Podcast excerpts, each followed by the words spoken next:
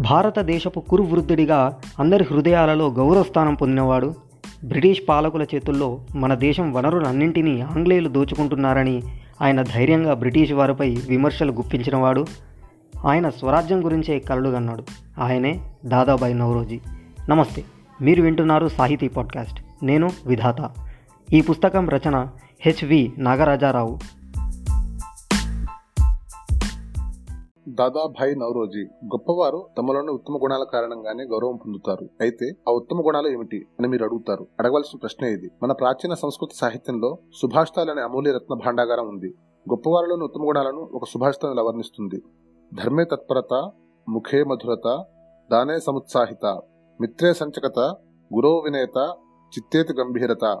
ఆచార్య శుచిత గుణే రసికత శాస్త్రీయ విజ్ఞానిత రూపే సుందరత హరో భజనిత సాధ్యైన సందృశ్యతే అంటే ధార్మిక విషయాల్లో ఆసక్తి ప్రసన్నవదనం దానమివ్వటంలో ఉత్సాహం స్నేహితుల పట్ల విధేయత గురువు పట్ల వినయం మానసికంగా గాంభీర్యము సదాచారం సౌశీల్యం శాస్త్ర పాండిత్యం సౌందర్యం దైవభక్తి మహనీయులలో కనిపించే సద్గుణాలు ఇవి. ఎవరు పుట్టుకుతున్న గొప్పవారు కారు. సద్గుణాలను అలవర్చుకోవడానికి ఘనకార్యాలు చేయడానికి ప్రతి ఒక్కరికి అవకాశం ఉంది. గొప్పవారిగా జీవించాలంటే జీవితంలో గొప్ప విశ్వాసాన్ని పెంపొందించుకొని ఈ అవకాశాన్ని సద్వినియోగం చేసుకోవాలి. ఇలాంటి మహనీయ సద్గుణాలతో జీవించి తన మాతృభూమిలోనూ విదేశాల్లోనూ కీర్తి గడించిన అతి వ్యక్తులలో దాదాభాయ్ నవరోజీ ఒకరు. భారతదేశంలోనే కాక మిక్కిలి అహంకారంతో భారత్ను పాలిస్తుండిన ఆంగ్లేయ పాలకుల స్వదేశమైన ఇంగ్లాండ్లో కూడా ఒక గౌరవనీయుడైన వ్యక్తిగా ఆయన గుర్తింపు తెచ్చుకున్నాడు. అది పంతొమ్మిదో శతాబ్దం తొలి భాగం. బ్రిటిష్ వారు భారతదేశాన్ని పాలిస్తున్న రోజులవి మహాత్మా గాంధీజీకి రెండు తరాల ముందటి రోజులు. గాంధీ గారు గోపాలకృష్ణ గోఖలేను తన రాజకీయ గురుగా గౌరవించారు. దాదాభాయ్ నవరోజీ గోఖలే కన్నా ముందు జీవించినవాడు. భారతదేశ కురువృద్ధుడుగా అందరి హృదయాల్లో గౌరవస్థానం పొందినవాడు. బ్రిటిష్ పాలకుల చేతుల్లో మన దేశం అన్యాయానికి గురవుతున్నదని మన దేశ వనరులన్నింటినీ ఆంగ్లేయులు దోచుకుంటున్నారని పేదరికం ఆకలి కరువు కాటకాలకు వారు కారకులై దేశాన్ని దిగదార్చున్నారని ఆయన ధైర్యంగా బ్రిటిష్ వారిపై విమర్శలు గుప్పించాడు. బ్రిటన్లో మాదిరిగా భారతీయులకు సుపరిపాలన సమానత్వం ఉపాధి అవకాశాలు రాబట్టడానికి ఆయన కడదాకా పోరాడాడు. ఈ పోరాట ఫలితంగా భారతీయుల్లో ఒక నవచైతన్యం పుంజుకుంది. దాదాభాయ్ నవరోజీ జీవితం ఒక పోరాట గాథ. దాదాభాయి పార్సీ వర్గానికి చెందినవాడు. ఈ వర్గం వారు తొలుత పర్షియా అంటే నేటి ఇరాన్ నుంచి భారతదేశానికి వచ్చారు. బరోడా సంస్థానంలోని గైక్వాడ్ మండలంలో నవసారి అనేది ఒక చిన్న పట్టణం. పర్షియా నుంచి వచ్చిన పార్సీలు అక్కడ ఉండేవారు. ఎందరో ప్రసిద్ధ పార్సీ దేశభక్తులను నవసారి భారతదేశానికి సమర్పించింది. నవరోజీ పూర్వీకులు నవసారిలో ఉండేవారు. భారతదేశానికి వలస వచ్చిన మొట్టమొదటి పార్సీ కుటుంబాలలో దాదాబాయి కుటుంబం ఒకటి. ఈ పార్సీ కుటుంబాల వారు తమ ప్రాచీన వంశ సాంప్రదాయాలను జాగ్రత్తగా పరిరక్షించుకుంటూ వ్యాపార వాణిజ్యాలు చేపట్టారు. ముంబైలోని కటక్లో అనే పేరు పార్సీ కుటుంబం నివసిస్తుంది. నవరోజీ పలంజీ దొర్జీ ఆయన భార్య మానక్బాయిలకు పద్దెనిమిది వందల ఇరవై ఐదు సెప్టెంబర్ నాలుగున ఒక పిల్లవాడు జన్మించాడు. అతడే వారి మొదటి మరియు ఏకైక పుత్రుడు. ఆ పిల్లవాడికి వారు దాదాభాయి అని పేరు పెట్టారు. అతి ప్రసిద్ధ వృద్ధుడు అని అర్థం వచ్చే హిందూ నామధేయం అది. తల్లిదండ్రులు పెట్టిన పేరుకు తగ్గట్టు దాదాబాయి జీవించాడు. నన్ను గొప్ప భారతీయ వంశపు కురువృద్ధుడు అని అంటున్నందుకు నేను గర్వించడం లేదు. ఈ బిరుదు నా దేశవాసులకు ప్రేమకు కృతజ్ఞతకు ప్రతీక. అలా పిలిపించుకునేందుకు నేను అర్హుడైనా కాకపోయినా నా జీవితంలో నేను పొందిన గొప్ప కానుక ఇది అని ఆయన తర్వాత రోజుల్లో రాశాడు దోర్జీలు పార్సీ పురోహితులు. కొడుకును కూడా పురోహిత వృత్తికి సిద్ధం చేయాలని తండ్రి కోరుకున్నాడు. ఆయన కోరిక మేరకు పార్సీ సాంప్రదాయాన్ని అనుసరించి నవార్ అనే మంత్ర దీక్ష ఇచ్చారు. కానీ ఆ బాలుడి భవితవ్యం మరో విధంగా ఉంది. ఒకనొక వర్గానికి పురోహితుడు కావడానికి బదులు దాదాబాయి వస్తేక కుటుంబానికి పురోహితుడైనాడు. ఒకనొక వర్గానికి సంస్కారాలు ఇవ్వడానికి బదులు యావన్ మానవ జాతిని సంస్కరించడానికి కఠినంగా పరిశ్రమించాడు. దోర్ది అంటే అల్లిన త్రాడు. అనంతకాలంలో దాదాబాయియే గైక్వాడ్ మహారాజుకు ఇలా చెప్పాడు. మహారాజా నా వంశనామమే దోర్ది అంటే అల్లిన త్రాడు. అల్లిన తాడుని తగలబెట్టవచ్చు. అయినా ఆ తాటి అల్లిక నిలిచే ఉంటుంది. ఒకసారి నేను నిర్ణయం తీసుకుంటే అదే అంతిమం. దాన్ని మార్చలేరు. ఈ మాటలు ఆయన లక్షణాలను సూచిస్తాయి. స్వయంగా పరీక్షించకుండా దాదాబాయి ఎన్నడూ దీనిని అంగీకరించలేదు. ఏ విషయం గురించి అయినా సత్యం తెలుసుకోకుండా ఆయన మాట్లాడలేదు. తన చెడు మాటలు ఎన్నటికీ పలకనని తన పదిహేనవ ఏటన ప్రతిమబూనాడు ఈ వాగ్దానం చివరిదాకా నిలుపుకున్నాడు. దాదాభాయి నాలుగేళ్ళ వయసులోనే తండ్రిని కోల్పోయాడు. తండ్రి మరణించిన రోజున దాదాభాయికి ఇలా అనుభవం కలిగిందట. నా పట్ల మరింత సారభూతి చూపించినవరంటే ఎవరంటే చందమామ. నేను ఆరబయట ఉన్నప్పుడు చందమా నాతో ఉంది. నేను ఇంటి వెనుకకు వెళ్ళినప్పుడు కూడా చందమా నాతో ఉంది. నా సహచర్యాన్ని ఎంతో అభిమానించాను. ఇప్పుడు కూడా అంతే. తల్లియే బిడ్డ పట్ల బాధ్యతను స్వీకరించింది? ఆమె చదువుకోకపోయినా వివేకవంతురాలు. కొడుకును పాఠశాలకు పంపించింది. అందుకు ఎంతో కష్టపడింది. నన్ను నాలా తయారు చేసింది. ఆ అమ్మే అంటూ దాదాబాయి తల్లిని స్మరించుకున్నారు. తర్వాత రోజుల్లో తన కుమారుడు బాలికలకు విద్య గడపడానికి సమాజంలోని అజ్ఞానం తొలగించడానికి చేపట్టిన కార్యక్రమాలకు ఆమె చేదురువాదురుగా ఉంది. ముంబైలో ఇండియన్ ఎడ్యుకేషన్ సొసైటీ స్థాపించబడింది. విద్యాబోధనకు ఇంగ్లీష్లో ఒకటి భారతీయ భాషలో ఒకటి రెండు శాఖలను అది ప్రారంభించింది. మీ పిల్లవాడిని బడికి పంపవచ్చు కదా అని ఒక ఉపాధ్యాయుని అతని తల్లి మాణిక్బాయిని ప్రోత్సహించడంతో ఆమె కొడుకును బడిలో వేసింది. అది ప్రభుత్వ పాఠశాల అయినందున ఫీజులు చెల్లించనక్కర్లేదు. పొడుగ్గా పసుపు ఛాయతో చూడటానికి అందంగా ఉండి ఈ పిల్లవాడు అందరిని ఆకర్షించాడు. ఈ బాలుడు గణిత శాస్త్రంలో దిట్ట. కఠినమైన గణిత సమస్యలను అలవకగా పరిష్కరించే ఇతను తెలివితేటలు చూసి తక్కిన విద్యార్థులు ఇతని చుట్టూ చేరి అభినందిస్తుండేవారు. ఈ పిల్లవాడు ఉత్తేజం గొలిపేలా కథలు చెప్తుండేవాడు. అతని జ్ఞాపకశక్తి అద్భుతమైనది. కథనా చాతుర్యం అతని విద్యార్థి నాయకుడిగా చేసింది. దీనివల్లనే అతనికి చిన్న వయసులోనే ఆత్మవిశ్వాసం అలవడింది. ఒకసారి దాదాభాయ్ తయారు చేసుకున్న సమాధానాలను ఒక సహాధ్యాయ కంఠస్థం చేసుకుని దాదాభాయికి రావాల్సిన బహుమతి గెలుచుకున్నాడు. కానీ బహుమతి ప్రదానం రోజున పాఠ్య గ్రంథంలో లేని ప్రశ్నలు కొన్ని అడిగితే ఆ పిల్లవాడు బిత్తరపోయాడు. దాదాభాయి అన్ని ప్రశ్నలకు జవాబు చెప్పి ఆ సందర్భంగా వచ్చిన ఆంగ్లేయుల్లో ఒక ప్రశంసలు అందుకున్నాడు. ఆ రోజుల్లో పార్శ్వ కుటుంబాల్లో పిల్లలకు చిన్న వయసులోనే పెళ్ళి చేస్తుండేవారు. ఆ ఆచారం ప్రకారం దాదాభాయి కూడా చిన్న వయసులో పెళ్ళి చేశారు. అప్పటికి అతని వయసు పదకొండే. భార్య నిరక్షర కుక్షి. అయినా దాదాభాయి ఎన్నడూ ఆమె మనోభావాలను గాయపరచలేదు. అయితే భార్యను అక్షరాస్యురాలను చేయడాన్ని దాదాభాయి ప్రయత్నాలు చేశాడు. కానీ అవి ఫలించలేదు. ప్రతిభావంతుడైన తన కుమారుడికి గుల్బాయ్ తగిన భార్య కాదని దాదాబాయి తల్లి కూడా భావించింది. చదువుకున్న మరో అమ్మాయితో తన కొడుకు పెళ్ళి చేయాలని ప్రయత్నించింది. నరోజుకి ఈ సంగతి తెలియగానే తల్లి ఆలోచన పట్ల నిరసన తెలిపాడు. మరో అమ్మాయిని చేసుకోవడానికి అతను ఒప్పుకోలేదు. ఆమె స్థానంలో నువ్వు ఉంటే ఏం చేసే ఉండేదానివి అని దాదాబాయి తల్లిని ప్రశ్నించాడు. మళ్ళీ తల్లి ఎప్పుడూ కొడుకును రెండో పెళ్ళి మాట ఎత్తలేదు. సజ్జనుల్లోని గొప్ప లక్షణం అదే. తమకు ఇబ్బంది కలిగినా ఇతరులకు బాధ కలిగించడాన్ని వారు సహించలేరు. తర్వాత దాదాబాయికి ముగ్గురు సంతానం కలిగారు. ఒక కుమారుడు ఇద్దరు కుమార్తెలు. దాదాబాయి ప్రతిభావంతులైన విద్యార్థి నటనలో సందేహం లేదు. కానీ అతను కలవారి బిడ్డ కాదు. పేద విద్యార్థులను పాఠశాల ఉపాధ్యాయులు చులకనగా చూస్తుండేవారు. దీనికి దాదాబాయి సంబంధించక వ్యతిరేకిస్తుండేవాడు. కొత్తగా తెరిచిన కళాశాలలో చేర్చుకోవడానికి ఐదారు విద్యార్థులను ఎంపిక చేసుకోవాల్సిన పరిస్థితి ఒకటి వచ్చింది. అలా ఎంపిక చేయడానికి వచ్చిన బాలగంగాధర శాస్త్రి దాదాబాయి మేధస్సును గుర్తించి అతని పై తరగతికి ఎంపిక చేశాడు. ముంబైలోని అత్యంత ప్రతిష్టాత్మకమైన ఎల్ఫిన్స్టన్ కళాశాల విద్యార్థి అయ్యాడు దాదాభాయ్. ఈ కళాశాల మొదటి జట్టులో ఉన్నాడు దాదాభాయ్. తన ప్రతిభా పాఠవాలు ప్రదర్శనలకు ఈ కళాశాల ప్రధాన వేదిక అయింది. విఖ్యాత యూరోపియన్ విద్వాంసులు ఈ కళాశాలలో ప్రొఫెసర్లుగా ఉండేవారు. ఇక్కడ మంచి చదువుతో పాటు మంచి పట్టణాలయ గ్రంథాలయాలు ఉండేవి. ప్రపంచంలోని మహానేతల మహనీయుల జీవిత చరిత్రలను దాదాబాయి విస్తారంగా చదివారు. ప్రతి వ్యక్తి దేశానికి సమాజానికి రుణపడి ఉన్నాడని ఆయన తెలుసుకున్నాడు. ప్రతి వ్యక్తికి తను తన కుటుంబం మాత్రమే కాక దేశం పట్ల నెరవేర్చవలసిన కర్తవ్యం ఒకటి ఉంటుందన్న చైతన్యం ఆయనలో కలిగింది. అందుకోసం దాదాబాయి సంసిద్ధం అవుతున్నాడు. విశుద్ధ ఆలోచన విశుద్ధ వాక్కు విశుద్ధ క్రియలు ఆయన మీద ముద్ర వేశాయి. ఒక్క మాట చాలని చోట రెండు మాటలు ఎందుకని ఆలోచించాడు. మాట్లాడటంలో జాగరూకత స్పష్టత ఉండాలని ఆయనకు తెలుసు. తీయగా అలంకారాలతో మాట్లాడే మాటల కంటే సూటిగా సరళమైన భాష మాట్లాడటం మరింత ప్రభావం చూపుతుందని గ్రహించాడు. పద్దెనిమిది వందల నలభైలో దాదాబాయి క్లియర్ విద్యార్థి వేతనం పొందాడు. తర్కశాస్త్రం రాజనీతి శాస్త్రం అధ్యయనం చేశాడు. ఆయన ప్రొఫెసర్లలో ఒకరైన ప్రొఫెసర్ ఎరల్ బార్ దాదాబాయిని భారతదేశ ఆశాకిరణం అన్నాడు. భారతదేశపు ఆశాకిరణం అనిపించుకున్న ఈ వ్యక్తి భారతదేశంలో అనేక రంగాల అర్థుడైనాడు తన మాతృభూమి నిద్రావస్థలో ఉండడం తనకు జరుగుతున్న అవమానాన్ని పట్టించుకోకపోవడం చూసి ఆయన ఎంతో విచారగ్రస్తులు అవుతుండేవాడు. ఆయన విద్యార్థి జీవితం పద్దెనిమిది వందల నలభై ఐదులో పూర్తయింది. తాను పొందిన విద్య పేదవారి నుంచి లభించిందని దాదాబాయికి అవగాహన ఉంది. పేదలను విద్యావంతులను చేయాలని ప్రతినబూనాడు సర్ అరస్కిన్ పెర్రీ ముంబైలో సుప్రసిద్ధ న్యాయమూర్తి. ఆయన ముంబై విద్యాశాఖ అధ్యక్షుడు కూడా. దాదాబాయి ప్రతిభను ఆయన గమనించాడు. దాదాబాయి ఇంగ్లాండ్ వెళ్ళి బారిస్టర్ పరీక్షలు రాయాలని ఆయన సూచించాడు.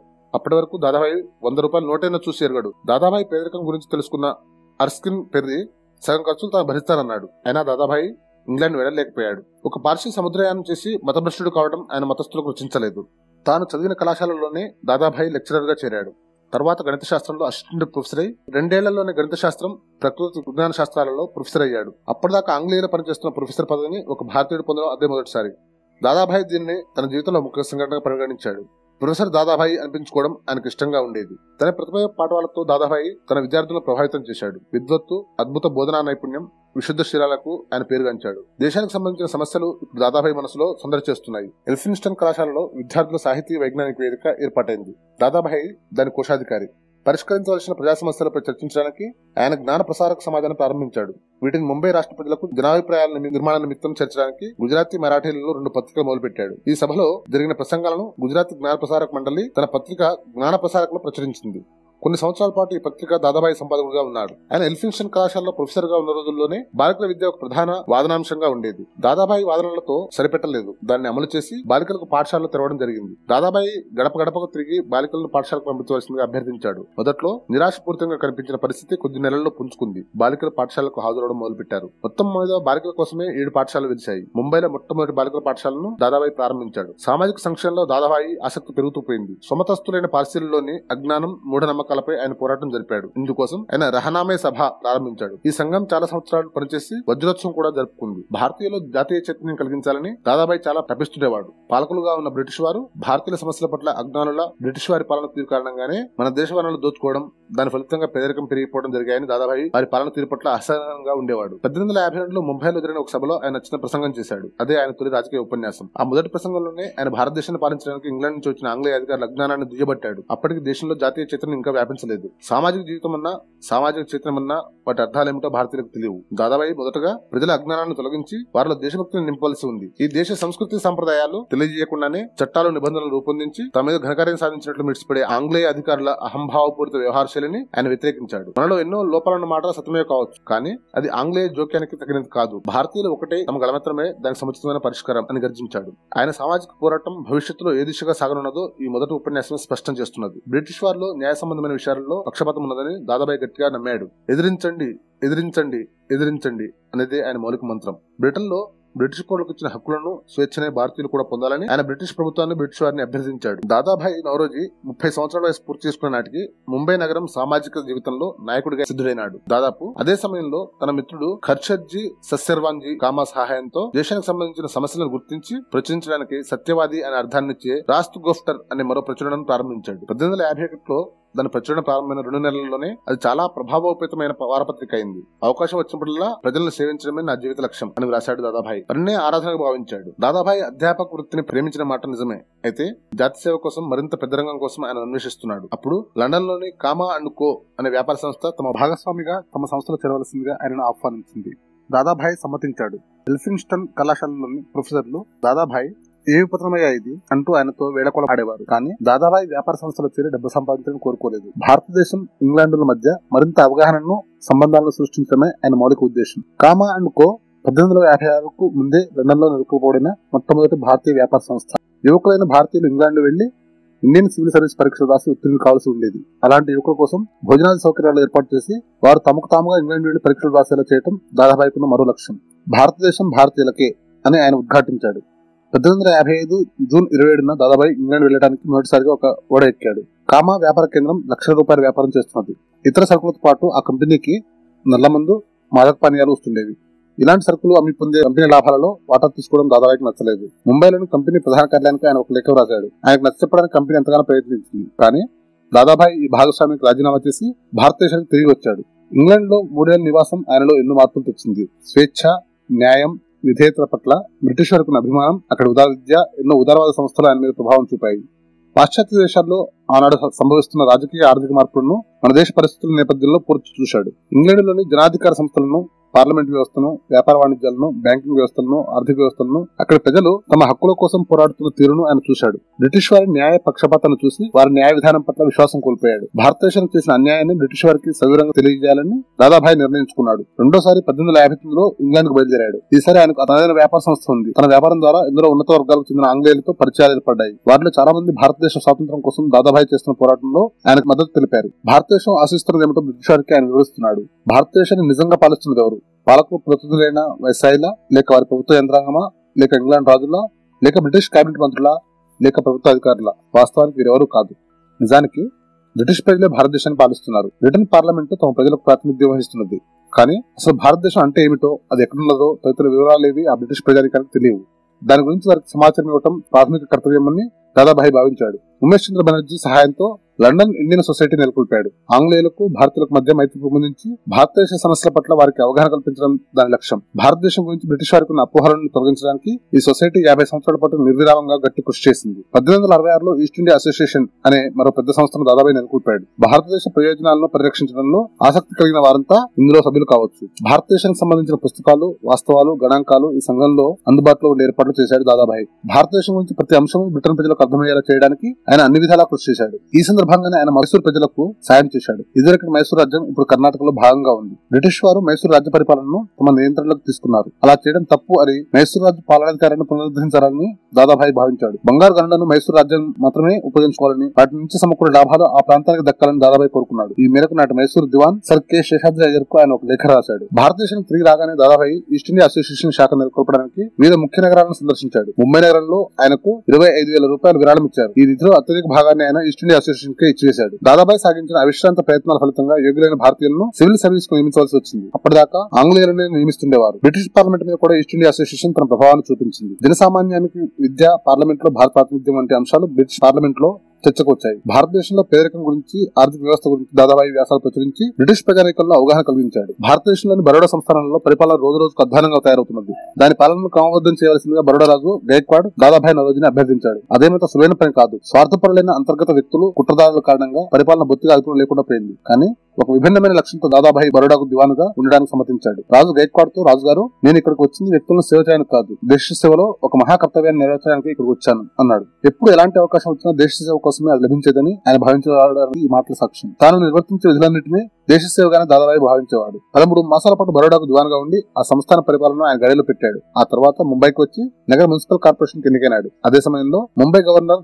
లార్డ్ రీ దాదాబాయిని ముంబై శాసనసభలో సభ్యునిగా నియమించాడు. దాదాబాయి నోరోజీ సొంతంగా ఒక వ్యాపార సంస్థను ప్రారంభించాడు. నిజమే. కానీ ఆయన ఎన్నడూ తెలివైన వ్యాపార దక్షుడు కాదు. ఒక మిత్రుని కాపాడబోయి ఎంతో ఇరకాటంలో పడ్డాడు. అయితే నవరోజీ నిజాయితీయే ఈ సందర్భంలో అక్కడికి వచ్చి కాపాడింది. కానీ వ్యాపార సంస్థ మూతపడింది. అప్పటికి జాతీయ కాంగ్రెస్ను రూపొందించే ప్రయత్నాలు జరుగుతున్నాయి. ఇండియన్ సివిల్ సర్వీస్ నుంచి పదవి విరమణ చేసిన అలా Activision Hume అనే ఆంగ్లేయుడు ఈ కార్యంలో ఆసక్తి చూపాడు. పద్దెనిమిది వందల ఎనభై ఐదు డిసెంబర్లో కాంగ్రెస్ పట్టతుల సమావేశం ముంబైలో జరిగింది. అందులో దాదాబాయి కీలక పాత్ర నిర్వహించాడు. బ్రిటిష్ పార్లమెంట్లో భారత్ ఎలాగైనా ప్రాతినిధ్యాన్ని సాధించడం ఆయన కార్యప్రణాళికల అంశాల్లో ఒకటి. ఇంగ్లాండ్ తిరిగి వెళ్ళి అక్కడ పార్లమెంట్ ఎన్నికల్లో పోటీ చేయడానికి ప్రయత్నాలు చేశాడు. హార్ల్టన్ నియోజకవర్గం నుంచి పోటీ చేసే అవకాశం దాదాబాయికి లభించిన మాట నిజమే కానీ ఆయన గెలవలేదు. దాదాబాయి శ్వేతజాతీయుడు కాకపోవడమే ఆయన ఓటమి వెనుకున్న అసలు కారణం. పద్దెనిమిది వందల ఎనభై ఆరు చివరిలో భారతదేశానికి తిరిగి రమ్మని దాదాబాయికి పిలుపు అందింది. కలకత్తాలో జరిగే జాతీయ కాంగ్రెస్ మహాసభలో పాల్గొన్న అభ్యర్థినది దాదాబాయి కలకత్తా వచ్చాడు. కాంగ్రెస్ అధ్యక్షుడిగా ఎన్నికైనాడు. బ్రిటిష్ పార్లమెంట్లో భారతదేశానికి సరైన ప్రాతినిధ్యం లభించవలసిన ఆవశ్యకత గురించి తన అధ్యక్షోపన్యాసంలో ప్రస్తావించాడు. ఇంగ్లాండ్కు తిరిగి వెళ్ళిన తర్వాత తన ప్రయత్నాలు విరమించలేదు. హుటల్టన్లో ఓడిపోయిన ఆరు సంవత్సరాల తర్వాత బ్రిటిష్ పార్లమెంట్ జరిగిన ఎన్నికల్లో మళ్ళీ సెంట్రల్ ఫిన్సుబరీ నుంచి పోటీ చేసి విజయం సాధించాడు. అప్పటికి అరవై రెండేళ్ళ వయసు వాడు దాదాభాయ్ బ్రిటిష్ పార్లమెంట్లో ఒక భారతీయుడు అడుగుపెట్టడం అదే మొదటిసారి. బ్రిటిష్ పార్లమెంట్లో భారతదేశపు యథార్థ పరిస్థితిని వివరించడమే కాక బ్రిటిష్ పాలనా యంత్రాంగం తన దేశానికి చేసిన అన్యాయం గురించి కూడా వివరాలతో చెప్పాడు దాదాబాయిని మాతృభూమికి పిలిపించి సన్మానించాలని భారతీయులు కోరుకున్నారు. గొప్పగా సన్మాన సభ నిర్వహించాలనుకున్నారు ఇంతలో ఆయన ఏకైక కుమారుడు ఆది గుండెపోటుతో మరణించాడు. అది దాదాబాయికి శరాఘాతం వంటి సంఘటన. అయినప్పటికీ తన వ్యక్తిగత దుఃఖం బాధలు తన ప్రజాసేవకు ఆటంకం కాకుండా ఆయన జాగ్రత్త వహించాడు. దాదాబాయి నవరోజీ స్వదేశానికి తిరిగి వచ్చేసరికి ఒక హృదయ దాదాబాయి నవరోజీ స్వదేశానికి తిరిగి వచ్చేసరికి ఒక హృదయంగమైన స్వాగతం ఆయన కోసం వేచి ఉన్నది. ఆయన ప్రయాణిస్తున్న నౌక ముంబైలో ఉన్న అపోలో నౌకాశ్రయానికి చేరుకోగానే ప్రజల ఉత్సాహానికి అవతలు లేకుండా పోయింది. వీధులన్నింటినీ మంగళ తోరణాలతో పుష్పహారాలతో అలంకరించారు. పార్లమెంట్ సభ్యులు దాదాబాయి నవరోజీకి స్వస్వాగతం అని స్వర్ణాక్షరాలతో రాశారు. అక్కడక్కడ దాదాబాయి ఫోటోలు వేలాడదీశారు. వాటి పక్కనే భారతదేశానికి నీలాంటి పుత్రుడు కావాలి అని వ్రాయబడి ఉంది. దానికి ఇరువైపులా ఆబాల గోపాలం బారులు తిరిగిచ్చారు నాలుగు గుర్రాలు పోల్చిన అలంకృత వాహనంలో దాదాబాయిని కూర్చోబెట్టి ముంబై ప్రధాన వీధుల్లో శోభాయాత్ర జరిపారు. అలాంటి దృశ్యాన్ని నగరం అంతకుముందు ఎన్నడూ చూడలేదు. ఒక రాజ్యాన్ని గెలిచి విజయుడి తిరిగి వచ్చిన ఒక యుద్ధవీరుడికి ఇచ్చే గౌరవాన్ని దాదాబాయికి ఇచ్చారు. దాదాబాయికి స్వాగతం పలకడానికి ముంబై గవర్నర్ లార్డ్ హాంఫ్ వచ్చాడు. ముంబై మున్సిపల్ కార్పొరేషన్ ఆయనకు ఒక సన్మాన పత్రం సమర్పించింది. మరో మహాకార్యం ఇంగ్లాండ్లో ఆయన కోసం వేచి ఉన్నది. భారతీయుల యథార్థ పరిస్థితి గురించి తెలుసుకోవాలని మొదటి నుంచి ఇంగ్లాండ్ వారిని దాదాబాయి ఒత్తిడి చేస్తూ వస్తున్నాడు. భారతదేశపు ఆర్థిక పరిస్థితి మాత్రం కాక పరిపాలనా వ్యవస్థను కూడా సంస్కరించాలని ఆయన వాదిస్తూ వచ్చాడు. దీని ఫలితంగా రాయల్ కమిషన్ ఏర్పాటైంది. దాదాబాయి ఎన్నో కష్టాలకు వచ్చి వాస్తవాలను గణాంకాలను సేకరించి కమిషన్ ముందు వాంగ్మూలం ఇచ్చాడు. పంతొమ్మిది వందల నాలుగు నాటికి భారతదేశ వ్యాప్తంగా జాతీయ చైతన్యం వ్యాప్తి చెందింది విద్యావంతులైన యువకుల్లో భారతదేశపు విస్తృత వైభవం గురించిన అవగాహన కలిగి మాతృభూమి యొక్క గత వైభవాన్ని పునరుజ్జీవింపజేయాలని కళలు కొనసాగాడు. లార్డ్ కర్జన్ భారతదేశ వైస్రాయిగా ఉన్నాడు. అతనికి భారతదేశం అన్న భారతీయులన్నా ఏమంత గౌరవం లేదు. కలకత్తా విశ్వవిద్యాలయం స్నాతకోత్సవంలో ప్రసంగిస్తూ వైస్రాయ్ హేళనగా మాట్లాడి భారతదేశాన్ని భారతీయ సంస్కృతిని అవమానపరిచాడు. ఈ అవమానకర వ్యాఖ్యలకు వ్యతిరేకంగా యావత్ భారతం ఒక్కటే తిరగబడింది. తన దేశీయుల ఐకమత్యాన్ని చూసి దాదాబాయి ఆనందించాడు. ఎన్నో సంవత్సరాలుగా ఆయన చేసిన సేవ ఇప్పటికి ఫలించింది. భారతదేశంలో ఆంగ్లేయుల దుష్పరిపాలన గురించి ఆయన ఇంగ్లాండ్లో ప్రసంగాలు చేశాడు. భారతదేశం చేసిన వాగ్దానాలన్నింటినీ బ్రిటిష్ వారు భంగపరిచారు. భారత యువజనులు అశాంతిగా ఉన్నారు. వెంకటతరం వారికి ఉన్న సహనం వీరికి లేదు. పాతకాలం వాళ్ళకి బ్రిటిష్ వారి న్యాయ వ్యవస్థ మీద దాని పనితీరు మీద వారి వివిధ సంస్థల మీద విశ్వాసం ఉండేది. కానీ యువతరానికి అలాంటి వ్యామోహం గాని విధేయత గాని లేవు అంటూ బ్రిటిష్ వారిని హెచ్చరించాడు. తదుపరి ఎన్నికల్లో దాదాబాయి ఓడిపోయాడు. అప్పటికి ఆయన బాగా ఉద్ధుడైనాడు కూడా. ఆరోగ్యము క్షీణించసాగింది. ఇరవై రెండవ కాంగ్రెస్ జాతీయ మహాసభలను కలకత్తాలో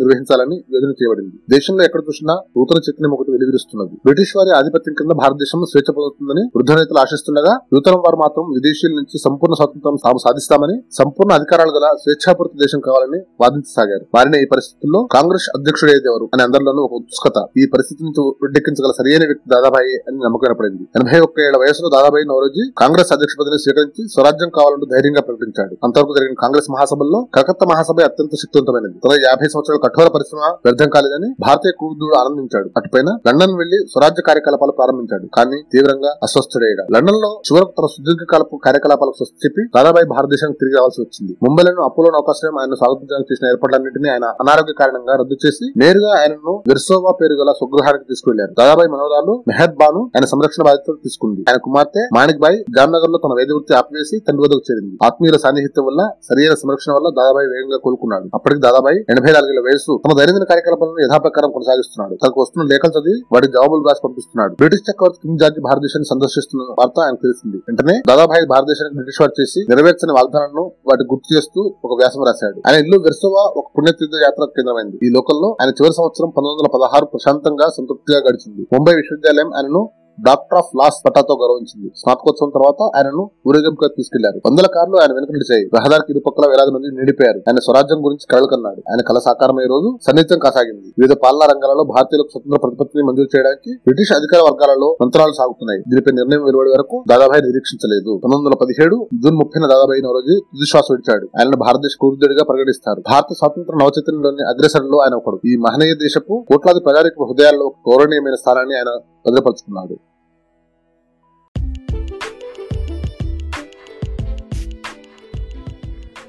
ఈ పుస్తకానికి వాయిస్ ఓవర్ ఇచ్చింది అమిరినేని అరవింద్ గారు. తర్వాత పుస్తకం ఝాన్సీ రాణి. మీరు వింటున్నారు సాహితీ పాడ్కాస్ట్. నేను విధాత. ధన్యవాదాలు.